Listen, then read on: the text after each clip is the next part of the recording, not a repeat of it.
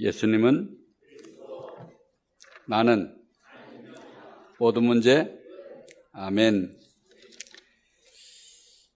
예, 여러분의 기도 어, 느끼면서 어, 프랑스에 잘 다녀왔습니다. 예, 오늘은 말씀 속에서 붙잡은 비전이란 주제로 에,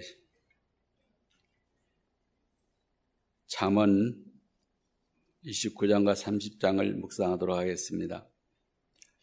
시편 19장 9, 9절에 보면 여호와의 말씀은 완전하여 우리의 영혼을 소생시킨다 되어 있습니다. 이 말씀 속에서 우리는 길을 볼 수 있고 미래를 볼 수 있다는 그런 말이죠. 잠언 29장과 30장을 묵상하면서 우리가 오늘 말씀 속에서 붙잡은 비전을 우리가 깨닫게 되기를 축복합니다. 우리가 살아가는 동안에요. 개인에게 위기가 찾아올 수 있고요. 가정에 또 우리가 살아가는 현장에도 또는 국가에도 큰 위기가 올 수 있습니다. 그러나 성경 속 렘런트들은요, 그 모든 위기와 상처 속에서 무너지지 않고 오히려 그 모든 것들을 전부 발판으로 삼아서 승리했던 인물들입니다. 이게 믿음으로 사는 사람들이요. 그렇게 할 수 있었던 것은 한결같이 그들이 말씀을 붙잡았는데 말씀 바로 언약이죠. 언약을 붙잡았기 때문인 것입니다. 그 속에서 미래를 볼 수 있었기 때문에 그들은 승리할 수 있었다는 얘기가 성경 말씀입니다. 요셉이 노예로 갈 때 다윗이 사울에게 쫓겨 다닐 때 바울이 죄수로 있을 때 낙심하지 않았어요. 말씀 속에서 이분들은 한결같이 미래를 보았기 때문에 그렇습니다. 하나님의 약속을 믿었기 때문에 그런 것입니다. 사랑하는 성도 여러분, 오늘은 우리에게 오늘을 하나님은 우리에게 오늘을 주셨는데 오늘 위에 우리가 굳게 서서 말씀을 붙잡고 하나님이 보여주시는 소망을 품게 되기를 축복합니다. 그게 첫 번째에서는요, 우리가 붙잡아야 할 것은 하나님의 말씀이다. 말씀의 능력이다. 잠언 29장 30장은 하나님의 말씀의 능력에 대해서 말씀하고 있기 때문입니다. 많은 부분이 있겠지만 한 세 가지만 말씀 찾아보려고 합니다. 먼저는 첫 번째는 우리는 하나 말씀을 통해서 여호와를 알게 된다는 것입니다. 잠언 30장 4절에 보니까 여호와가 어떤 분이신지를 잘 설명하고 있습니다. 하늘에 올라갔다가 내려온 자, 바람을 장중에 모으는 자, 물을 옷에 싼 자, 땅의 모든 끝을 정한 자, 그가 바로 창조주이신 여호와 하나님이시라는 것입니다. 사람의 지혜와 방법으로는 그의 이름이 무엇인지 그 사람의 지혜와 능력으로는 그의 아들의 이름이 무엇인지 네가 알 수 있냐? 말해봐라. 이렇게 얘기를 하고 있어요. 오래 하나님의 말씀만이 우리에게 하나님이 누구신지 알게 하고 하나님의 아들로 우리를 구원하실 자의 이름이 무엇인지를 알게 한다는 것입니다.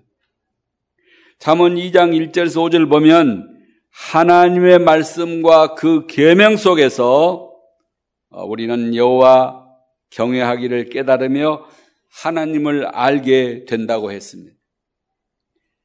말씀을 가까이 하는 가운데 그 속에서 하나님이 어떤 분이신지를 우리 모두가 더 깊이 알게 되고 발견게 되기를 축복합니다.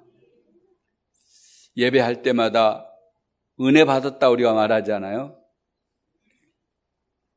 그 말은 내가 더 하나님을 더 알게 되었고 그리스도를 더 알게 되었고 그 사랑을 더 알게 되었고 그가 베푸신 은혜를 더 알게 또 깊이 느끼게 되었다는 그런 얘기죠.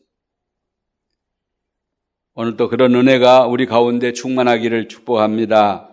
여기서 두 번째 잠언 30장 5절에 보면요. 알만 알 뿐만 아니라 하나님의 말씀은 다 순전하다 그렇게 말씀했습니다. 그러면서 하나님은 그를 의지하는 자의 방패가 되신다고 했습니다. 하나님의 말씀이 왜 순전한가? 그 말씀이 우리를 순전케 하는 복음을 깨닫게 하기 때문인 것입니다.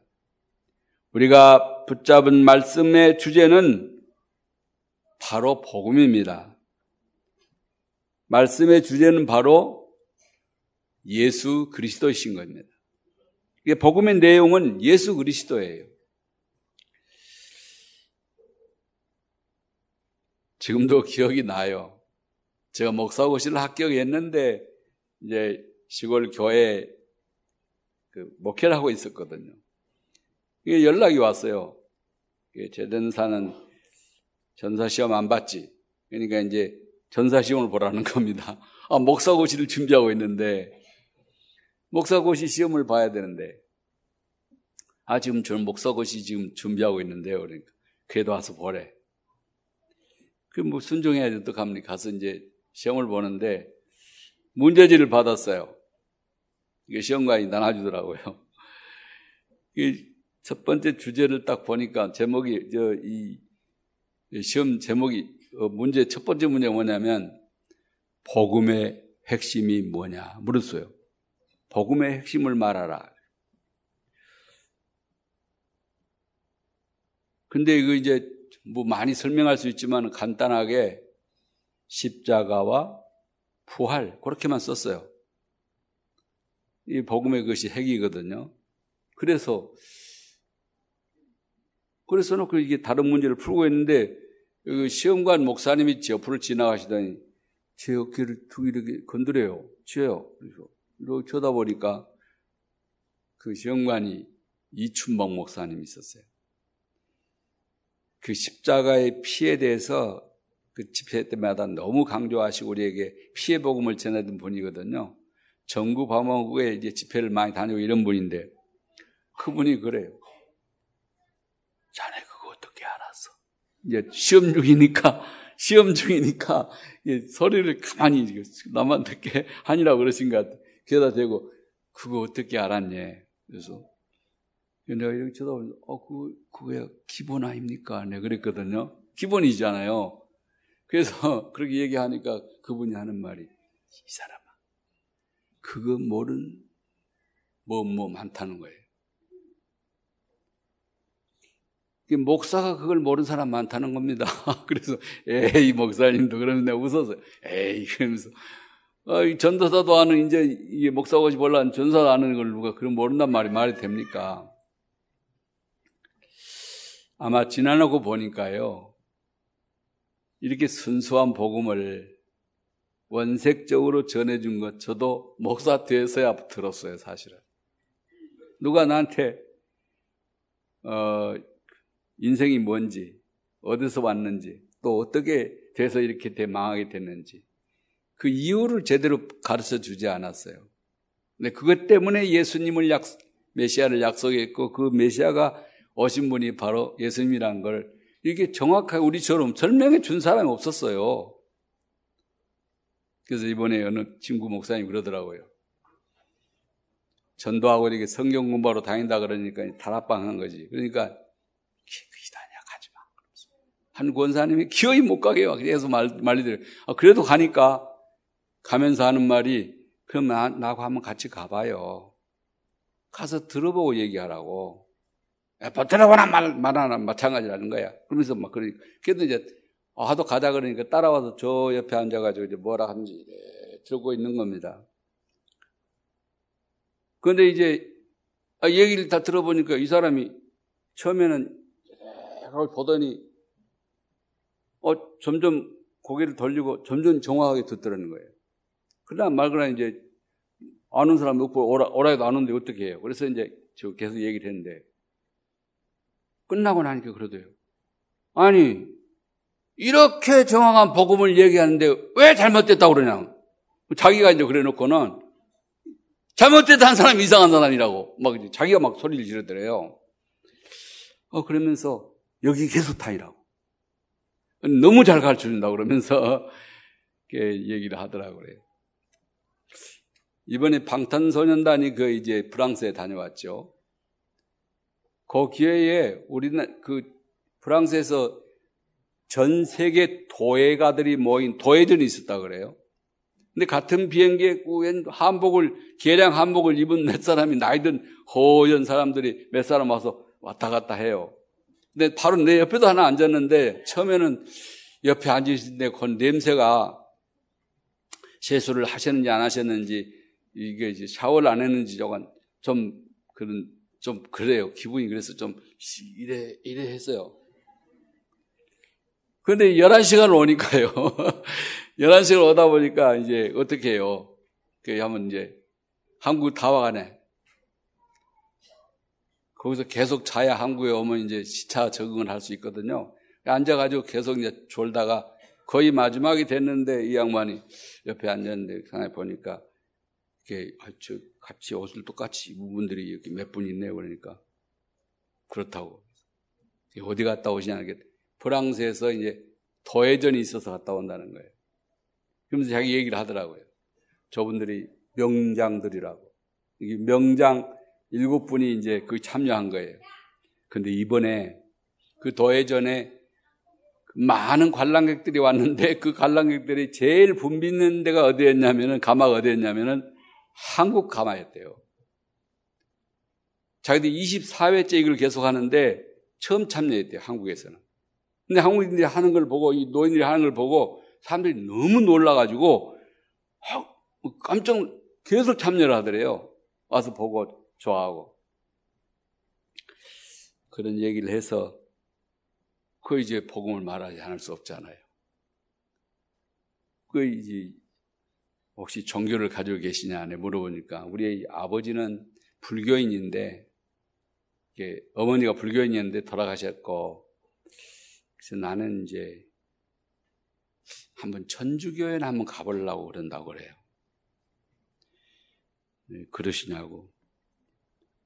그러면서 복음을 얘기했어요. 이제 하나님이 천지를 창조한 것과 사람의 마무리 영장인 것과 하나님 형상대로 지은 것에 대해서 그 인간이 어떻게 하나님을 떠나는가에 대해서 그 인간이 망해 완전히 이제 망해버렸는데 지옥 가게 되고 죄인이 되고 마귀 자녀가 되고 이렇게 되어버렸는데 구원할 길이 없는데 하나님이 새로운 방법을 제시했다. 그러면서 여러분이 하시던 그 복음 제시를 한 거예요. 가능하면 간단하게, 가능하면 아주 좋아서 얘기를 했어요. 근데 이 사실을 알고 만약에 영접하면 하나님 자녀 된다. 그거 참 좋은 말씀이네요. 선생님, 지금 내가 도와드릴 수 있는데 하겠냐, 그러니까, 뭐, 하죠, 뭐. 그런 거예요. 장인성 목사님 바로 옆에 앉아 계시고, 가운데 이 양반이 또 앉았어. 도망도 못 가. 내가 여기 있고 저쪽에도 장인선 목사님 계시니까 그래 이제 장인선 목사님은 또 최정우 목사 어떻게 한가 보려고 또 이래 가지고 옆에서 파수꾼을 쓰고 아마 기도 많이 해주셨을 거예요. 근데 이분이 똑똑하게 그것도 내가 이런 사람한테 할 때는 정확하게 영접을 시킵니다. 영접을 할 때 이렇게 했어요. 하나님 나는 하나님을 잘 몰랐습니다. 더구나 귀신 마귀 잘 모릅니다. 그래서 내가 온갖 잘못을 저질렀습니다. 하나님, 나는 죄인입니다. 뜸을 좀 들여가지고 죄인입니다. 그러나 이 시간 이 전도자의 말을 듣고 예수님을 나의 하나님, 나의 주인, 나를 하나님 만나게 해주신 선지 참 선지자로 내 죄를 용서해 주신 참 제사장으로 나를 그 원수의 손에서 구원해 주신 참 왕으로 영접합니다. 내 마음에 오셨으니 내 마음의 왕자를 영원토록 차지하시고 영원토록 나를 다스려 주십시오. 이제부터 하나님 말씀과 그 뜻대로 살아갈 수 있도록 저를 인도해 주십시오. 감사합니다. 예수님 이름으로 기도하면 그거 다 따라했어요. 내가 아멘 그러라고 그러니까 자기도 아멘 하더라고요. 따라하라 그랬어요. 그래서 당신이 지금 선생님이 지금 그럴 때는 말을 좀 높여줘야 돼요. 그분을 좀 인정을 해줘야 돼요. 그래서 만약에 선생님이 나이가 나보다 좀 적더라고요. 이제 70이 아직 안 된 사람이에요. 그러니까 그 그렇게 그래도 선생님 그러면서 진심으로 하셨으면 선생님이 인격자시기 때문에 진심으로 하셨으면 당신 속에 지금 하나님의 영이 들어가셨다. 어, 선생님이 이제 결혼하실 때 이 여자면 되겠어. 그런 그 시간부터 그분을 사랑하게 되고 그분과 이제 부부의 연이 되게 되고 결혼을 통해서 부부가 된 거다. 그 액셉트하는 순간이 바로 사랑이 싹 트는 시간인 것이다. 시작이 시작 시작이다. 마찬가지로 하나님은 영이신데 바람의 이물로 불매 어디서 와서 어디로 가는지 알지 못하거니와 성령의 임함도 이와 같으니라. 아멘. 그 하나님의 영은 지금 하나님은 영으로 계시기 때문에 지금 당신이 초청을 받고 하나님의 영이 바람처럼 당신 속에 들어갔다. 그래서 이제부터 오늘 집에 가셔서 저녁에 잘 때까지 한번 여기도만 한번 해보면 어떤가. 하나님 나 오늘 어떤 종씨 만나가지고 그 사람들 최씨더라고요. 종씨를 만나가지고 예수님을 내 구조로 영접해 맞아드렸습니다. 그래서 나 하나님 자녀 됐습니다. 감사합니다. 요 말만 반복해 보세요.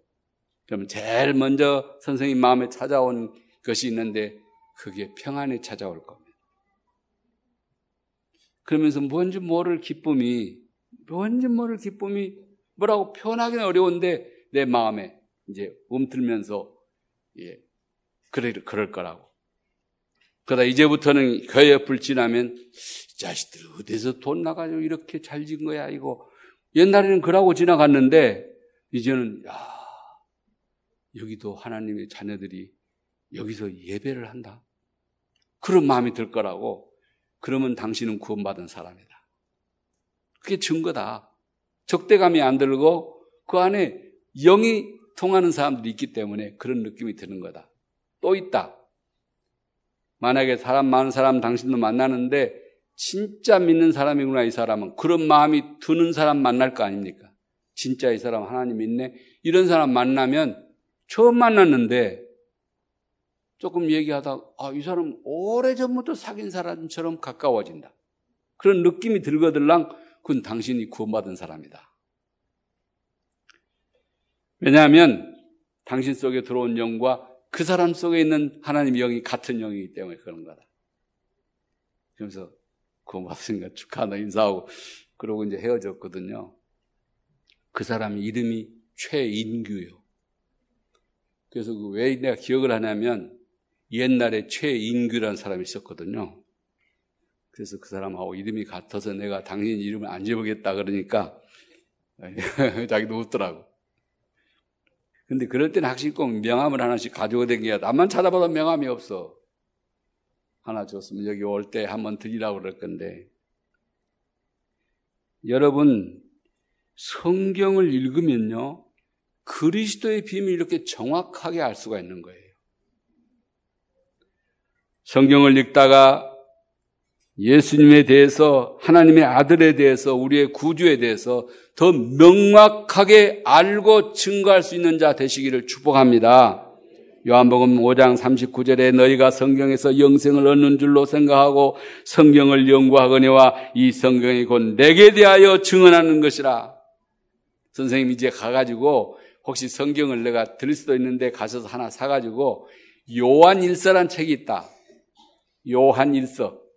그 짧은 책인데 애들은 한 15분이 있고 선생님은 아무리 천천히 읽어도 30분이면 읽을 수 있기 때문에 하루에 한 번씩 그걸 한 30분 읽어보시라. 나 정말 하나님 자녀 됐나? 정말 하나님이 계신가? 예수님은 누군가? 나는 정말 구원받았는가? 이런 생각을 가지고 한번 읽어보시면 진짜 정확한 답을 얻게 될 거라고 얘기해 드렸습니다. 성경을 아직 읽기 시작 안 하신 분은 요한 1서부터 읽으시기를 시작하시기 바랍니다. 그러면 이제 성경 전체를 이해하게 돼요. 그 항목은 조그마한 책인데 그걸 이해하게 되면 거기서 은혜 받기 시작하면 어떤 성경을 봐도 은혜가 되는. 왜냐하면 저자가 같기 때문에. 주인공이 같기 때문에. 그렇습니다. 요한복음 20장 21, 31절에는 오직 이것을 기록하면 너희로 예수께서 하나님의 아들 그리스도이심을 믿게 하려 하며 또 너희로 믿고 그 이름을 힘입어 생명을 얻게 하려 함이라. 할렐루야. 성경은 예수가 그리스도임을 밝히 우리에게 가르쳐 주기 위해서 쓰여진 책입니다. 구약은 메시아, 신약은 그리스도. 같은 말입니다. 다만 히브리 말이고 헬라 말일 뿐이지 같은 말이에요. 그 이름이 우리를 죄와 사탄과 지옥에서 해방하신 이름이라는 사실을 성경은 증거하고 있습니다. 누구든지 참 제사장, 참 왕, 참 선지자 되신 그리스도를 믿는 자는 영생을 얻었고 심판에 이르지 아니하는 것입니다. 요한복음 5장 24절의 말씀이지요. 그때부터 어떻게 됩니까? 그리스도를 붙잡는 사람에게는 하나님께서 그의 방패가 되어 주시는 것입니다. 디모데후서 3장 17절에 말씀했습니다. 이 말씀은 하나님이 사람으로 사람을 온전하게 한다고 했습니다. 바르게 한다고 그랬습니다. 부족함이 많은 우리가 말씀을 통해서 그리스도를 붙잡는 순간 온전케 되는 축복을 누리게 되는 줄 믿으시기 바랍니다. 말씀을 통해서 복음에 집중하다가 온전케 되는 힘을 얻으라는 것입니다. 얻게 되기를 축복합니다. 세 번째는 이 말씀의 비밀을 한 가지만 더 찾아보면은 잠언 29장 18절에 말씀을 통해서 우리는 하나님께서 주시는 미래를 볼 수 있게 된다는 겁니다. 묵시가 없으면 백성이 방자에 행하나니 율법을 지키는 자는 복이 있느니라. 이 율법은 말씀이죠. 언약이죠. 말씀으로 하나님께서 우리에게 미래를 보여주신다는 것입니다. 그래서 묵시라고 표현했습니다. 하나님이 보여주시는 미래와 길이 없으면 자기 마음대로 갈 수밖에 없는 거예요, 인간은요. 그래서 하나님 말씀의 길을 기울여야 돼요. 그러면 자꾸 실수밖에, 내, 내 마음대로 하면 실수할 수밖에 없잖아요. 내 성질대로 하고 내 마음대로 하면요. 그래서 우리는 말씀 속에서 길을 찾아야 하는 것입니다. 시편 119편 11절에 말씀했습니다. 내가 주께 범죄하지 아니하려 하여 주의 말씀에 말씀을 내 마음에 투었나이다. 아멘. 우리 교우들이 이제 언약을 붙여 사모들을 계속 하신 분들은 알 거예요. 그 말씀을 이렇게 묵상하면서부터 내 마음에 어떤 일이 있나는가를 여러분 지금 다 체험적으로 알고 있기 때문에 너무 이해가 되는 거죠. 안 하고 있는 분들은 해보세요. 너무 놀라운 일이 있나요? 말씀을 마음에 담으면 범죄하지 않는 길로 갈 수가 있는 것입니다. 요한계시록 1장 3절에 말씀했습니다. 이 예언의 말씀을 읽는 자, 듣는 자, 그 가운데 기록된 대로 지키는 자에게 복이 있다 그랬습니다. 아멘. 말씀을 붙잡으시기 바랍니다. 자신과 후대와 교회의 미래가 전부 이 말씀 속에 있음을 발견하게 될 것입니다. 나에게 온 문제조차도 미래를 살리게 하는 하나님의 최고 방법임을 깨닫게 될 것입니다. 하나님이요. 내가 정말 언약을 붙잡고 말씀을 붙잡으면요. 그렇게 바꿔 가세요, 나를. 말씀이. 그래서 말씀을 들어야 돼. 세 가지를 말씀을 드렸고요. 크게 두 번째는요. 그래서 우리는 말씀 속에서 나오는 미래를 보고 언약의 여정을 가야 합니다. 미래를 알고 가면 흔들리지 않을 수 있어요. 그러면 어떻게 언약의 여정을 갈 것입니까? 이번 랩런트에 때 주셨던 다섯 가지를 같이 묵상하겠습니다. 언약, covenant, 비전, 그 다음에 dream, 꿈, 이미지, 그 다음에 이제 practice 이런 것 다섯 가지를 우리가 같이 말씀받았잖아요. 첫 번째는 말씀 속에서 언약을 굳게 붙잡아야 한다는 겁니다. 언약이 뭡니까? 하나님의 말씀으로 우리에게 주신 언약입니다. 성경은 전부 언약의 책입니다. 구약, 옛날 약속, 신약, 새 약속 그 말이잖아요. 어떤 분은 이렇게 성경 공부하다 자꾸 언약, 언약 하는데 언약이 뭐야? 그러, 그러더래요. 그래서 어, 구약, 신약이 그 언약 아니야. 들고 다니면서도 몰라. 그래서 모르는 것은 지어줘도 모른다고 성령 이게, 이게 안고 다니면서도 모른다니까. 이게 옛날 약속이고 새 약속인 걸 모르는 거예요. 그 주체가 누군지를 모르는 거예요. 왜 그 약속을 하나님 주신지를 그 이유를 모르게 되면요 가지고 다니면서 이 헛된 삶을 살 수밖에 없는 거란 말이에요. 우리 잠사랑 가족들이 연약을 붙잡게 된 데에서 감사합니다. 사실은 이 약속은 그리스도를 말해요. 예수님을 말하는 거라니까요. 언약을 붙잡는다는 말은 결국 복음을 굳게 붙잡는다는 말이에요. 복음으로 충분하고 완전하고 모든 것이 되도록 완전히 답을 내는 것을 말합니다. 그래서 자꾸 우리 이제 질문할 때 답 났어? 이렇게 얘기하잖아요. 답 안 났구만. 이런, 이런 얘기 많이 하잖아요. 그런 말 할 때 어떤 때는 막 굉장히 기분 나쁘고 어떤 때는 굉장히 기분 좋고 이러죠. 답이 났다 가면 그래 나도 깨달았구나. 나도 가졌구나 해서 굉장히 기분 좋지만은 아직도 못 깨달았어. 아직도 답을 못 얻었어. 결론 아직도 안 내렸어. 그리 말하면요 굉장히 섭섭하잖아요. 그러니까 여러분 말할 때 조심해야 돼. 그리고 다시 한번 생각해 봐야 돼. 나 진짜 결론 난 거야. 예수로 그리스도로 결론 났냐 말이에요. 그러면 다 끝이에요. 우리가 고백한 대로 그리스도 결론 난 사람은 무슨 일 당해도 괜찮아. 끝. 아멘. 예수님은 나는 모든 문제 끝났다니까. 그리스도가 다 해결해 버렸어요. 거기 다시 매가지고 신음하고 고통하고 그럴 이유 없어요. 주님이 다 해결해 버렸다니까요. 그런데 액셉트 하는 사람만 효과를 받아요. 주님이 우리만 우리 죄만 위해서 죽으신 거 아니에요. 억조 창 모든 인류를 지나간 인생, 지금 있는 인생, 앞으로 올 인생까지 위해서 주님은 죽으셨어요. 근데 누구에게만 그 효력이 있냐? 받아들인 사람에게만. 아멘 하고 받아들인 사람에만 자기 것이 되는 거예요. 그걸 설명하기 위해서 제가 이제 설명했잖아요. 그 디엘 무디라는 분이 두 가지를 가져요. 말렌필 하나 하고 저는 시계를 안 차서 머리 롤렉스 시계를 딱 내놓고서 원하시면 가져가세요. 이랬대요.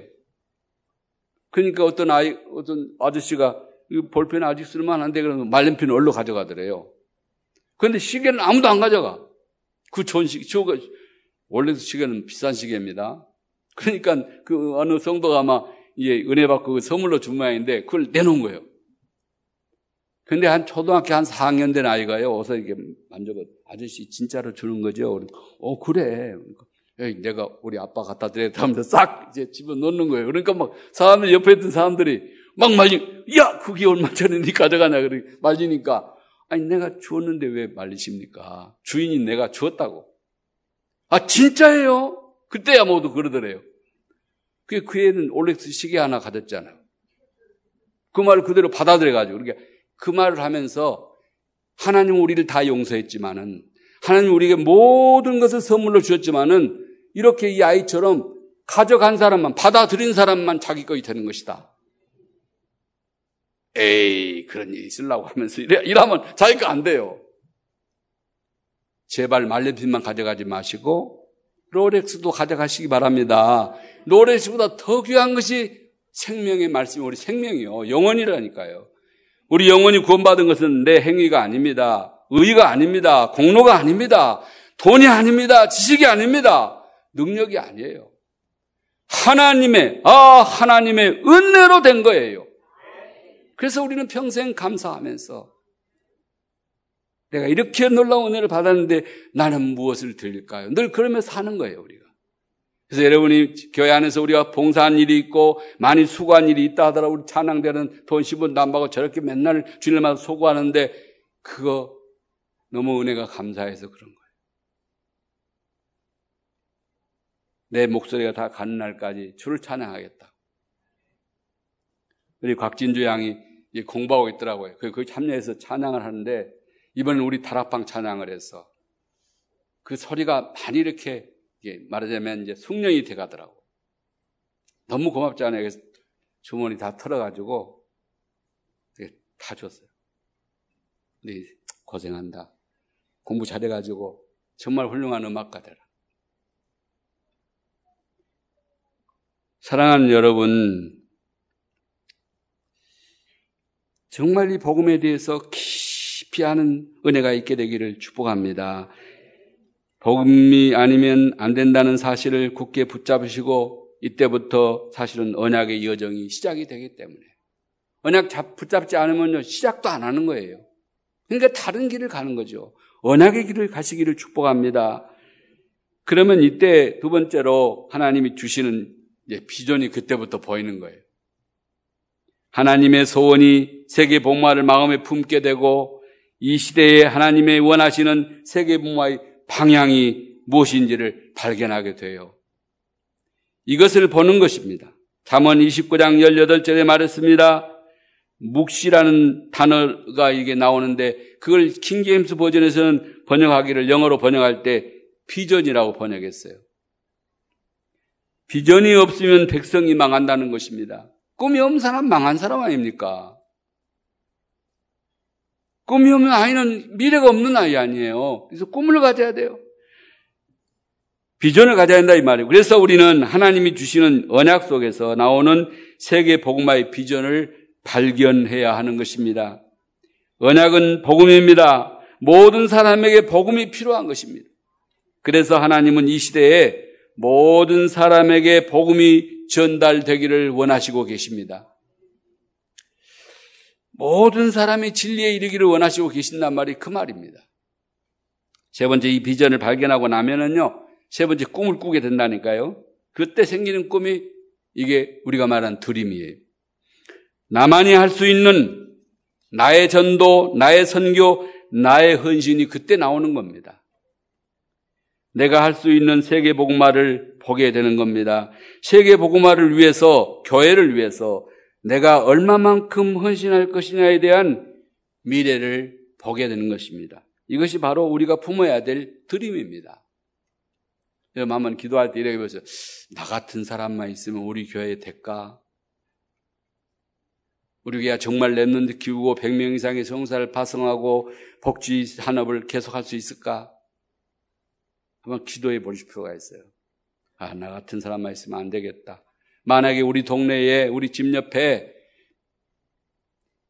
저 빌립보에 살던 브리스길라 아굴라 가정이 이사 왔으면 뭐 하고 있을까? 그럼 우리 교회 어떻게 될까? 한번 생각해 봐야 돼. 내가 그 사람 살아야 되겠다. 이게 꿈이에요. 그래서 많은 사람들이 야손 같은 사람이 우리 교회 좀 왔으면 좋겠다. 야손. 브리스 아울라 부부 같은 사람이 우리 교회 좀 있으면, 있으면 좋겠다. 나 살겠다. 그렇게 개척교회 목사님들이 다 꿈을 꾸더라고요. 만나지지 않아서. 여러분, 네 번째입니다. 에, 그러게 되면요, 날마다 말씀과 기도를, 기도로 행복한 그림을 계속 그려 나가다 보면은요, 이것이 이미지거든요. 나에게 와 있는 꿈을 구체화시켜 나가는 것이 바로 이미지입니다. 요셉이요, 해와 달과 별, 열한 별이 절하는 꿈을 꿨잖아요. 그것을 계속 마음의 영상으로 그리면서 살았어요. 강대국인 저 애굽과 주변의 작은 나라들과 자기 민족 살리는 것을 그런, 그런 꿈이라는 것을 알게 되었어요. 정말 그렇게 됐잖아요. 그러면서 이제는 이것을 이, 이미지로 만들어가지고 현장에서 매일 말씀을 붙잡고 24시 기도했더니 진짜 그런 일이 일어나더라는 거죠.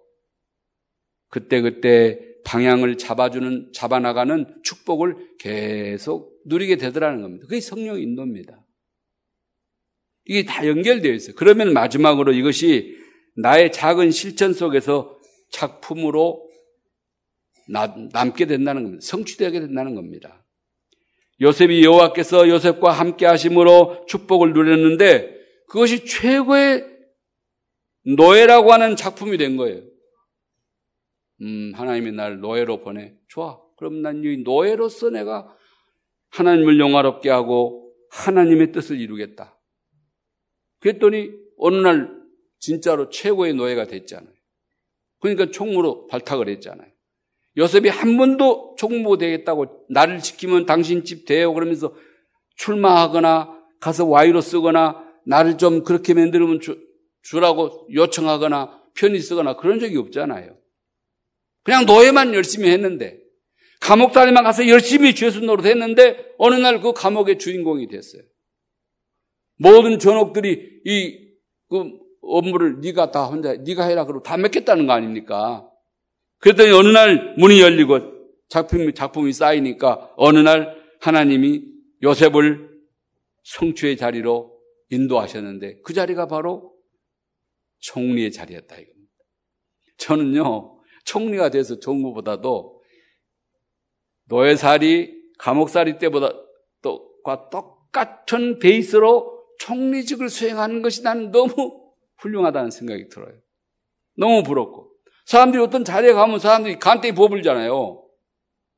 그래가지고 처음에는 뭐 될 때 국회의원 되고 대통령 되면 뭐, 뭐 상모습이 되겠다, 뭐, 뭐 여러분 신분을 꾸야 돼. 오만 소리 다 해놓고 딱 가면 벌써 달라져 버리잖아요. 그러니까 이제 뭐 그러다 나중에 뭐 감옥도 가고 막 이러니까 헷갈리잖아요. 근데 요셉은요, 변화가 없었어요. 너애니까 그렇게 할수 있을 수 있죠. 근데 감옥 갔으니까 지가 하면서 안 하고 되겠어요. 근데 총리 자리에 가서도 여전한 거예요. 그러면서 그 한 말을 좀 놀랍잖아요. 45장에 보면 뭐라고 나옵니까? 오절리. 형님들 걱정하지 마세요. 하나님께서 나를 형님들보다 먼저 하나님이 보내셨다. 당신들이 판 게 아니다. 이야, 거기까지 깨달았으니까 우리 모두가 그렇게까지 깨닫는 크리스찬 되기를 축복합니다. 그러면 우리 마음이 항상 행복하게 돼요. 감사하게 돼요. 이것이 프랙티스입니다. 조금만 실천해 보세요. 꿈이라도 꿔보라니까.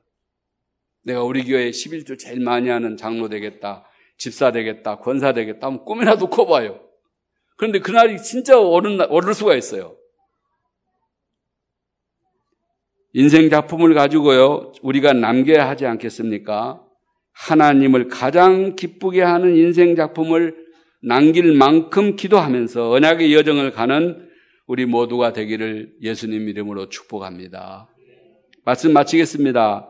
우리는 미래를 알고 가야 합니다. 미래에 대한 그림을 가지고 있어야 됩니다. 미래에 대한 비전을 품, 함께 품고 가야 돼요. 온 교회가 붙잡을 미래를 다시 한번 기도 제목으로 품고 비전으로 삼기를 축복합니다. 다시 한번 확인합니다. 100명 이상의 선교사를 파송하는 선교하는 교회가 우리의 비전입니다. 우리 교회에 복지로 지역을 살리는 교회가 우리 교회의 비전입니다. 랩런트를 세워서 모든 현장에 서밋으로 파송하는 것이 우리 교회의 비전입니다. 이 일을 위해서 우리에게 주신 오늘과 오늘의 과제를 기억하면서 우리는 우리에게 주신 아름다운 성전을 온전히 하나님께 드리는 헌당의 도전을 과제로 받아야 되겠습니다. 그래서 이거 딱 하고 나면요. 그 다음에 우리가 정말 꿈꾸는 일을 할 수 있어요. 부담 없이 이제부터. 우리 성전이 237개 나라 다민족을 살릴 성전이 되리라는 이미지를 그려보시기 바랍니다. 그 꿈을 꾸는, 꾸시기를 축복합니다. 그러면서 날마다 이것을 두고 주시는 말씀의 흐름을 따라가 보시기를 바랍니다. 따라가야 돼. 하나님은 여기에 대해서 내가 할 수 있는 것, 나만이 할 수 있는 것을 포기 해 주시는 것입니다. 그거 생각해야 돼. 내가 할 수 있는 게 뭘까? 나만이 할 수 있는 게 뭘까? 분명히 있어요. 그런데 안 하시더라고. 아, 저건 할수 있는데 안 하시네. 내 마음은 이제 그 말하면 곤란하니까. 나 말은 안 하지만은 그런 마음이 들어요. 저분 할 수 있는데. 여러분, 참사랑 가로 여러분, 우리는 같은 복음 안에서 같은 방향을 가지고 같은 말씀을 따라가는 공동체입니다. 복음 공동체 말입니다. 같은 비전을 품고 가는 복음 공동체입니다. 이것을 마음에 담고 원리스의 영적 싸움에 승리하시기를 축복합니다. 비전이 없는 백성은 망한다고 했습니다. 그러나 우리는 분명한 부정이, 부, 비전이 있지 않습니까? 이 비전을 마음에 품고 언약의 여정을 가는 한 주간과 평생 되시기를 축복합니다. 하나님 감사합니다.